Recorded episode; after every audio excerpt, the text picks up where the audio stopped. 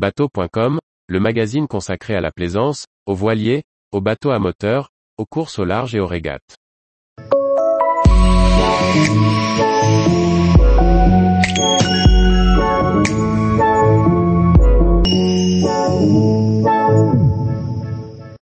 First 26, le bon compromis entre habitabilité et performance sous voile. Par Briag Merlet. À la recherche d'un voilier autour des 8 mètres, Gilles a acheté un First 26 d'occasion. Il nous présente son bateau, les critères qui l'ont amené à choisir ce voilier, tout en pointant ses avantages et ses inconvénients pour son programme alliant croisière en famille et régate. Huit ans après en avoir fait la demande, Gilles est informé qu'une place se libère dans l'arrière-port de Concarneau. Il s'est alors mis en quête d'un voilier, avec pour contrainte de mesurer autour de 8 mètres, avec un tirant d'eau maximal d'environ 1,4 mètres. Gilles raconte, j'ai visité un certain nombre de bateaux, Tequila, Gypsy 80, Surprise, mais c'est un peu compliqué de vivre à bord. Les First 24 et 25, c'est finalement un First 26 de 1986, mon année de naissance que l'on a racheté à Lorient pour 7000 euros en copropriété avec ma copine. Conçu par le cabinet Finoconc, le First 26 a été construit entre 1984 et 1991, rencontrant comme le reste de la série un assez joli succès. Avec une longueur hors tout de 8,20 mètres et 7,00 mètres à la flottaison pour 2,80 mètres de large, il dispose d'une version à quille fixe et une autre avec quille relevable. C'est le cas de Charlie, le voilier de Gilles, ce qui lui permet de réduire son tirant d'eau à 85 cm. L'aménagement intérieur offre une vraie cabine arrière séparée sur bâbord, avec une porte.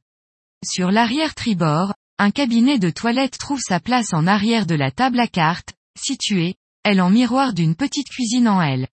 On trouve ensuite un carré et un lit breton dans la pointe avant. Gilles souligne l'intérêt de cette disposition pour les navigations en famille, on navigue souvent à 4 sur 2 adultes et 2 enfants. Dans le First 25 que l'on avait visité, avec les toilettes à l'avant du mât, il n'y avait qu'une couchette cercueil à l'arrière. Le First 24 lui était vraiment petit. Là, la cabine fermée du First 26 nous permet d'avoir des moments différents et de ne pas être obligé de tous se coucher à 21h avec les enfants. Lorsqu'il l'a acheté, Charlie n'était armé qu'en côtier pour moins de 6000. Il n'y avait ni speedo, ni lock, ni sondeur ou VHF. Gilles explique donc avoir dû investir un peu, même si des travaux utiles avaient déjà été menés, l'ancien propriétaire, le quatrième a priori depuis la construction du bateau, avait déjà enlevé le végrage qui se décollait comme souvent ceux de l'époque, et tout gratté. Il a repeint une partie avec une peinture polyuréthane et mis du lattice bois à d'autres endroits. Il avait également changé le système de quilles, récupéré d'un First 26 déclaré épave. Cela explique le prix, un peu élevé, malgré le peu d'équipement. Le hors-bord de temps fonctionne bien et je préférais à une version inboard avec le risque de devoir changer un vieux moteur rincé. On a rajouté 3000 euros environ pour l'équipement, en ajoutant des panneaux solaires, une VHF, un feu LED tricolore en tête de mât. On a passé le génois sur enrouleur en été franc et acheté des voiles pour faire un peu de régate.